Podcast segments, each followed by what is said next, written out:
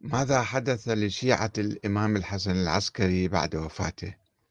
لماذا عصفت بهم الحيرة؟ السلام عليكم ورحمة الله وبركاته. إذا صدقنا احتمال وجود خوف من العباسيين في سبب إخفاء الإمام العسكري ولادة ووجود ابنه محمد المفترض فيمكننا التصديق بوجود ذلك الولد في السر. كما حدث مثلا بالنسبة للملك فيصل الثاني ملك العراق الذي قتل في 14 تموز 1958 والذي لم يكن متزوجا ولكن كان يقال بأن له عشيقة أو زوجة في السر وأن له ولدا في السر. كان قد أخفاه عن عيون عامة الناس خوفا من انتقام الثوار الذين كان يتوقع أن يقوموا بالثورة على النظام الملكي والقضاء على العائلة الهاشمية الحاكمة في العراق. وذلك على أمل أن يكبر ابنه في السرية ويطالب بعرش العراق من جديد في المستقبل.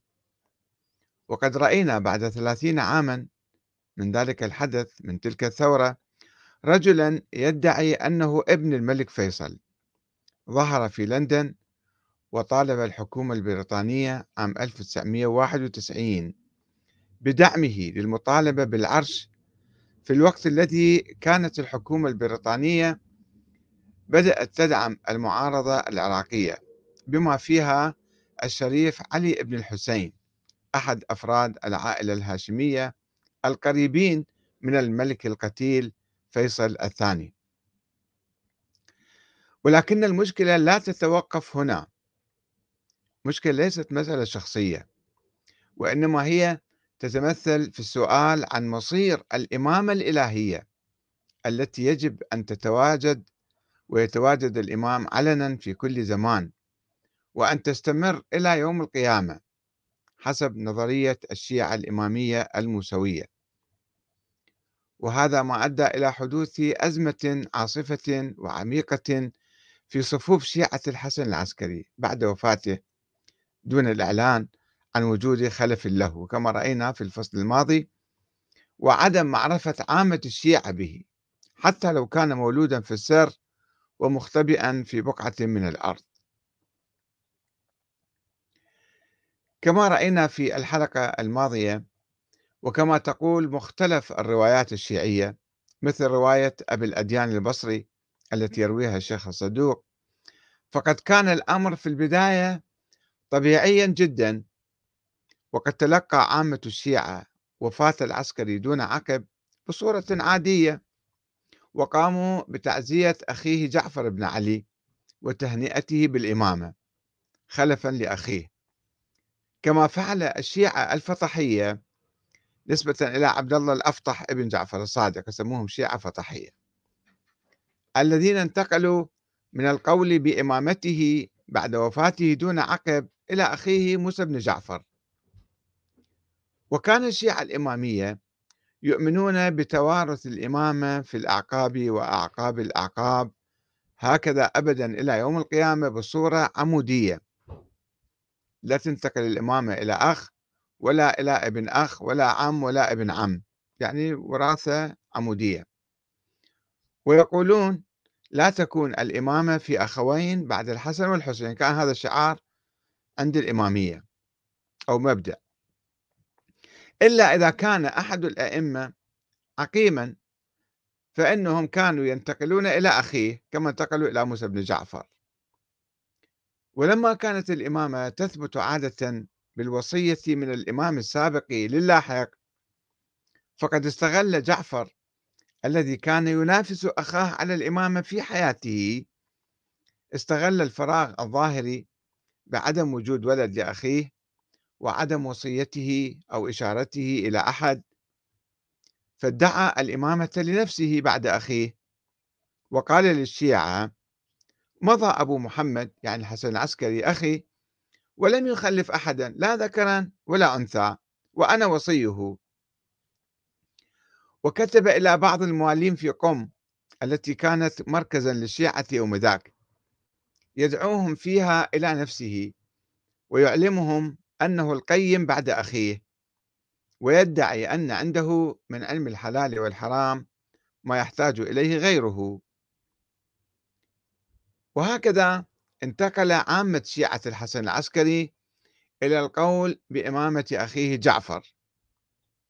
وكان رئيسهم والداعي لهم إلى ذلك رجل من أهل الكوفة من المتكلمين يقال له علي بن الطاحي الخزاز وعلماء بني فضال الذين كانوا فطحية مستمرين يعني من أول يوم آه، يقولون يعني لا يشترطون الوراثة العمودية القصرية يقولون يمكن الانتقال إلى الأخ. وأخت الفارس بن حاتم ابن ماهويه القزويني. يعني شخصيات معروفة كانوا كبار. هؤلاء قالوا بمسألة الانتقال إلى جعفر. وكاد أهل قم أن يستجيبوا لجعفر لأنهم لم يكونوا يعرفون غيره. وقد اجتمعوا إلى شيخهم أحمد بن إسحاق وكتبوا إلى جعفر كتابا جوابا عن كتابه لما دعاهم. وطلبوا منه أن يجيبهم على عدة مسائل. قالوا إن أسلافنا سألوا عنها أبائك فأجابوا عنها بأجوبة وهي عندنا نقتدي بها ونعمل عليها فأجبنا عنها بمثل ما أجاب آباؤك المتقادمون حتى نحمل إليك الحقوق التي كنا نحملها إليهم الأموال. أخماس وغيرها وأرسلوا وفدا منهم إلى جعفر لمحاورته. فأوصل الكتاب إليه وسأله في البداية عن كيفية انتقال الإمامة إليه مع وجود خبر يقول بعدم جواز انتقال الإمامة إلى أخوين بعد الحسن والحسين. فاعتذر جعفر بحدوث البداء من الله. الله مغير رأيه الآن مو مشكلة. لعدم وجود ولد لأخيه الحسن.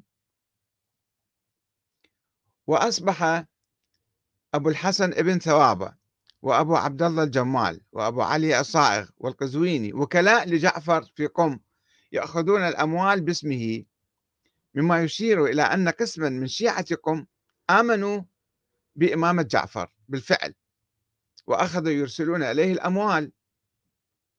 وذولا صاروا وكلاء هناك.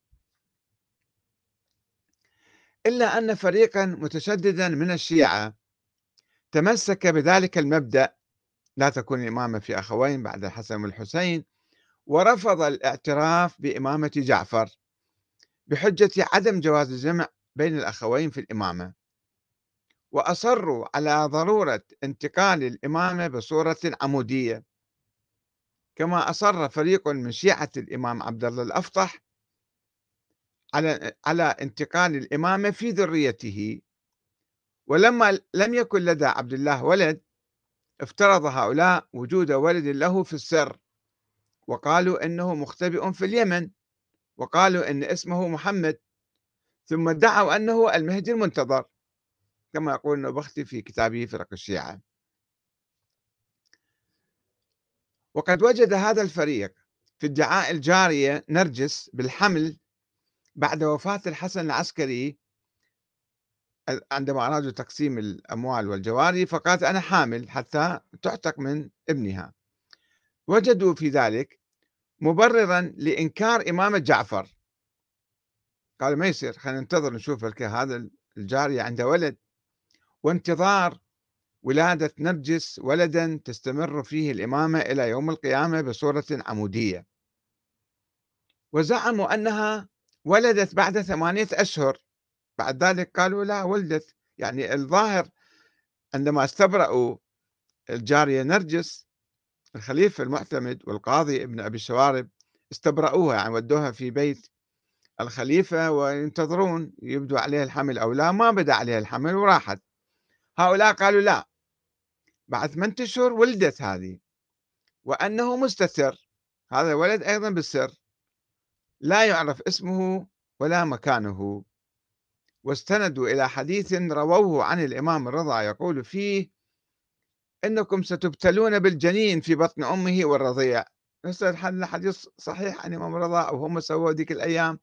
المهم بدأوا يقولون هكذا. ولكن ادعاءهم هذا كان مخالفا للحقيقة والظاهر. فتراجع بعضهم عن هذا القول. يعني ما شفناها ولدت كيف نقول عندها ولد وبالسر وكذا؟ هذا يعني نوع من الخيال. وأصر بعض آخر. قسم تراجعوا بطلوا عن الحكي هذا وقسم أصروا على وجود الحمل وبقائه في بطن نرجس بصورة إعجازية. قالوا بعده هو هي حامل. وحتى إحنا رأينا في قصة حكيمة أن, حكي أن نرجس لم تكن تعرف أنها حامل. وولدت في آخر لحظة أحست بالحمل وولدت وقبلها بنفس الليلة ما كانت تعرف هي حامل ولا كانت تحس بأي أثر. فقالوا نفس الشيء هذه نرجس الحمل باقي في بطنها إلى أن تلد. بصورة إعجازية يعني يبقى في بطنها بصورة إعجازية. سواء ولدت بعد سنة أو مئة سنة أو قبل يوم القيامة هي أصلا ما راح تموت وراح يبقى هذا الولد في بطنها. وأيضا احتجوا بالخبر الذي روي عن الإمام الصادق أن القائم يخفى على الناس حمله وولادته. قالوا هذا شوفوا هذا آه، المسألة خفية وغامضة فهذا هو دليل. وبقدر ما كان احتمال الولادة بعد الوفاة أمرا واردا وممكنا يعني أكو احتمال أنه تلد بعدين. فإن دعوى استمرار الحمل في البطن إلى ما يشاء الله كانت غير معقولة ومرفوضة جدا خاصة وأن الجارية نرجس اختفت في زحمة الأحاديث أو الأحداث أو توفيت فيما بعد ولم يستطع أحد أن يشاهدها وينظر إلى نتيجة حملها بعد ذلك إلا أنه لم يكن بعيدا في تلك الأزمنة أو في تلك الأزمة الأزمة وأجواء الغلو البعيدة عن العقل والعرف أن يقول أي فريق بما يشاء من أقوال وفرضيات وأوهام. وقام فريق آخر من الشيعة بشطب اسم الحسن العسكري من قائمة الإمامة والانتقال من والده علي الهادي إلى أخيه جعفر مباشرة بحجة بطلان إمامة العسكري. لعدم إنجابه ولدا تستمر فيه الإمامة. قال شلون هذا إمام وما عنده ولد ما يصير؟ الإمام اللي ما عنده أولاد هذا مو إمام. كما فعل الموسوية الذين شطبوا اسم عبد الله الأفطح بعد أن أصبح إماما لمدة سبعين يوما ونقلوا الإمامة من جعفر الصادق إلى موسى الكاظم مباشرة. الآن يشوفون الشيعة من يحسبون الأئمة الاثني عشر يقولون جعفر الصادق موسى الكاظم. عبد الله أفتح وين صار؟ هو صار إمام سبعين يوم شطبوا اسمه بعدين؟ لماذا؟ لأن الأفطح لم يكن لديه ولد. على العكس من الفريق الآخر من الفطحية الذين جمعوا بين الاثنين القسم آخر قالوا لا هو صار إمام بعد ما يصير إحنا نشطب اسمه. ف آه، يعني جمعوا بين عبد الله الأفطح وموسى موسى الكاظم سموهم فطحية وقال هؤلاء اللي كانوا يؤمنون بإمكانية الجمع بين الأخوين حتى إذا كان ما عنده ولد قالوا إن القول بإمامة الحسن الذين آه، يعني شطبوا على اسم الحسن العسكري قالوا إن القول بإمامة الحسن كان غلطا وخطأ من البداية. وجب علينا الرجوع عنه إلى إمامة جعفر. وإن الحسن قد توفي ولا عقب له. فقد صح صح عندنا أنه ادعى باطلا لأن الإمام بإجماعنا جميعا لا يموت إلا عن خلف ظاهر معروف يوصي إليه ويقيمه مقامه بالإمامة. فشلون تستمر الإمامة؟ إذن هذا كان اشتباه. والإمامة لا ترجع في أخوين بعد حسن وحسين فالإمام لا محالة جعفر بوصية أبيه إليه طوروا نظريتهم غيروها شوية يعني. بعد ما كانوا هم يؤمنون بإمامة الحسن العسكري. وكان الشيعة في السنوات الأخيرة قبل وفاة العسكري مختلفين فيما بينهم. حتى قبل ما يتوفى كان في اختلاف بيناتهم. آه، منذ أن أوصى علي الهادي في البداية إلى ابنه محمد سبع الدجيل ومات في حياته فسمى ابنه الحسن بدلا منه وقال له لقد بدأ لله في محمد يعني سبع الدجيل كما بدأ في إسماعيل. يا بني أحدث لله شكرا فقد أحدث فيك أمرا. ولكن فريقا من الشيعة رفض الاعتراف بوفاة محمد. قال لا محمد مختبئ وما ميت. كما رفض الإسماعيلية الاعتراف بوفاة إسماعيل بن جعفر وقالوا بغيبته. هؤلاء نفس الشيء قالوا بغيبة محمد ابن علي الهادي وعرف هذا الفريق بالمحمدية. بينما رفض فريق آخر الاعتراف بإمامة الحسن وقال بإمامة جعفر في حياته. قال لا أصلا الحسن مو إمام جعفر إمام من قبل يعني. مما دفع الحسن العسكري للشكوى من اختلاف الشيعة فيه وعدم إجماعهم عليه. قال ماكو واحد شكوا بي مثل ما شكوا بآبائي مثل ما شكوا بي أنا. ودفع هذا الاختلاف قسما آخر من الشيعة الإمامية إلى القول بانقطاع الإمامة وانتهائها والقول بالفترة كالفترة بين الرسل. وأنهم اعتلوا في ذلك ببعض الأخبار عن الإمامين الباكر والصادق. دائما الأخبار موجودة إما هم يألفوها في نفس الوقت أو يأولوها حول إمكانية ارتفاع الأئمة وانقطاع الإمامة خاصة إذا غضب الله على خلقه. وقالوا إن هذا عندنا ذلك الوقت غاضب علينا الأئمة راحوا والإمامة انتهت وانتقل فريق آخر إلى المذهب الزيمن.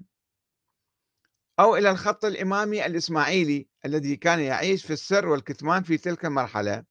راحوا صاروا إسماعيلية قالوا الخط الإسماعيلي متواصل ومستمر فإذا هذا هو أحق من هذا الخط الموسوي وأنكر فريق من الشيعة وفاة الحسن العسكري قال لا أصلا هو ما مات. بناء على عدم جواز وفاة الإمام دون ولد معروف ظاهر. ما يصير الإمام يموت وما عنده ولد لأن الأرض لا تخلو من إمام. هكذا قالوا يعني. واعتبروا اختفاء الإمام نوعا من الغيبة عنهم. وقالوا أنه المهدي المنتظر الغائب الحسن العسكري هو المهدي المنتظر. قسم منهم قالوا لا اعترفوا بوفاته. قالوا مات هو. ثم قالوا بعودته إلى الحياة مرة أخرى قال شفناه غسلناه وكفناه ودفناه بس هو رجع للحياة مرة ثانية. ف يعني هكذا كانوا يعني يختلقون النظريات والأقوال والآراء. وذلك استنادا إلى حديث حول معنى القائم. يقول يفسرون كلمة القائم أنه أنه يقوم من بعد الموت ويقوم ولا ولد له.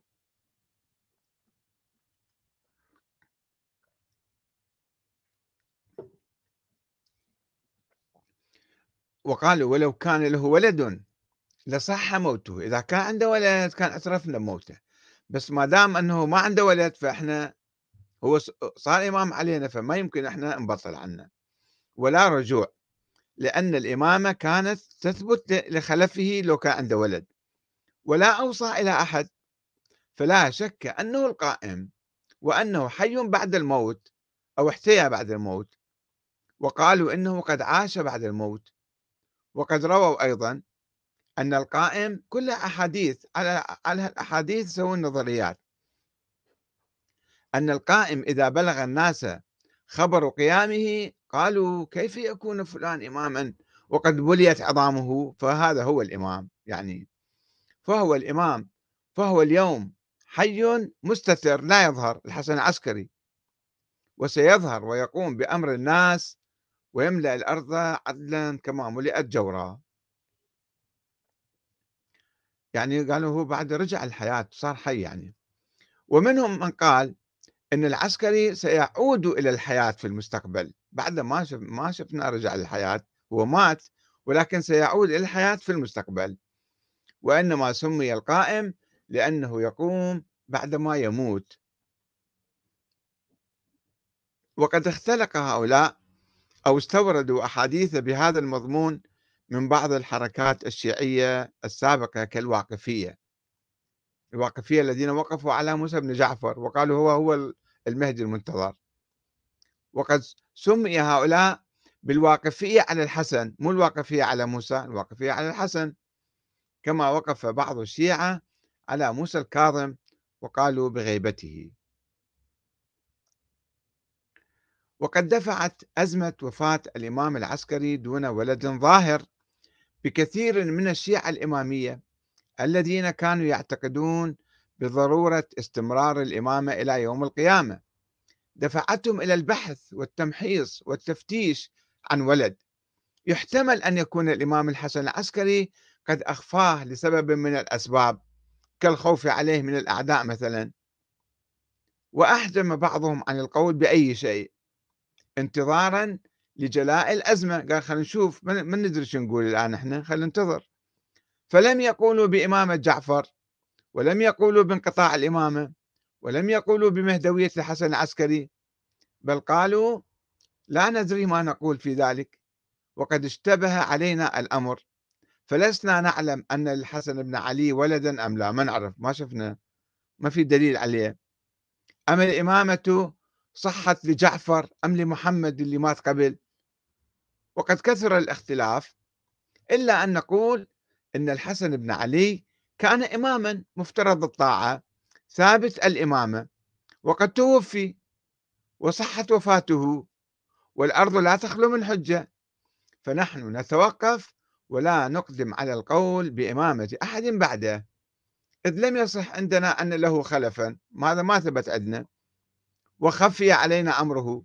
حتى يصح لنا الأمر ويتبين حتى يشوف شنو يصير الموضوع حتى بعدين إحنا نقول كلاما متأكدين من عنده يعني. ونتمسك بالأول حتى يتبين لنا الآخر. كما أمرنا أنه إذا هلك الإمام ولم يعرف الذي بعده فتمسكوا بالأول حتى يتبين لكم الآخر. لأنه في الحقيقة في تلك الفترة لم تكن هذه القائمة الاثنى عشرية معروفة وموجودة في ذيك الأيام. فدائما كان تصير مشاكل بعد وفاة كل إمام. كثير من الشيعة ما يعرفون منه هو الإمام الجديد فينتظرون. عندهم هذا الحديث كان مشهور أنه إذا هلك الإمام ولم يعرف الذي بعده فتمسكوا بالأول حتى يتبين لكم الآخر. فنحن هكذا قالوا فنحن نأخذ بهذا ونلزمه فإنه لا خلاف بين الشيعة أنه لا تثبت إمامة إمام إلا بوصية أبيه إليه وصية ظاهرة. مو كلام بالسر يعني هذا مو مقبول. هذول أيضا آه، فريق من الشيعة يعني. القائلون بوجود الولد المسبق. وبالرغم من عدم توصل كثير من الشيعة الذين بحثوا وفتشوا ودققوا وسألوا ونقبوا عن ولد للعسكري عدم توصلهم لأي نتيجة وفيما كانت الحيرة تعصف بعامة الشيعة الإمامية المسوية بالذات وكان الغموض يلف موضوع الخلف والاختلاف يمزق الناس يمينا وشمالا. كان بعض أصحاب الإمام العسكري يهمسون في أذان الشيعة بتكتم شديد ويدعون وجود ولد له في السر. ولد قبل وفاة أبيه بسنتين أو ثلاثة أو خمس أو ست. أو ثماني سنين ما يعرفون بدقة كل شيء يقولون هكذا يعني.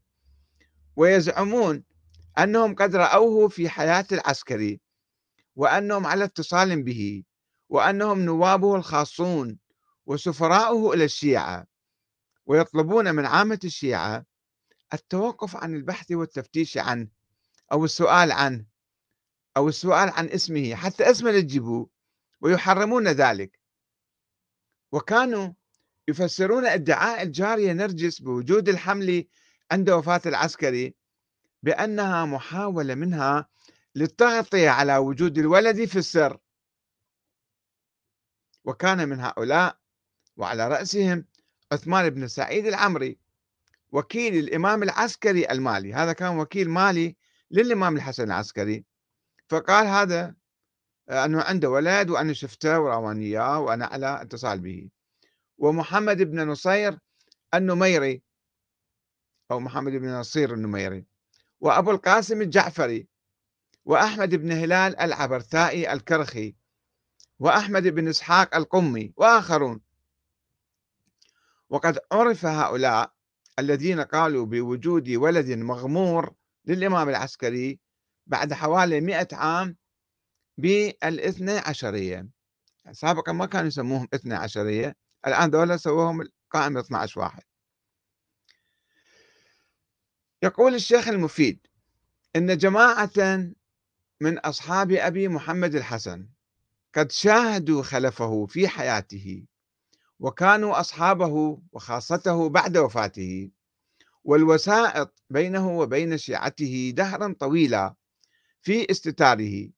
ينقلون إليهم عن معالم الدين ويخرجون إليهم أجوبة عن مسائلهم فيه ويقبضون حقوقه لديهم كانوا يأخذون فلوس من الناس ويودوها إليه وهم جماعة كان الحسن عدلهم في حياته قال دول ناس طيبين عادلين واختصهم أمناء له في وقته وجعل النظر إليهم في أملاكه مشرفين كانوا.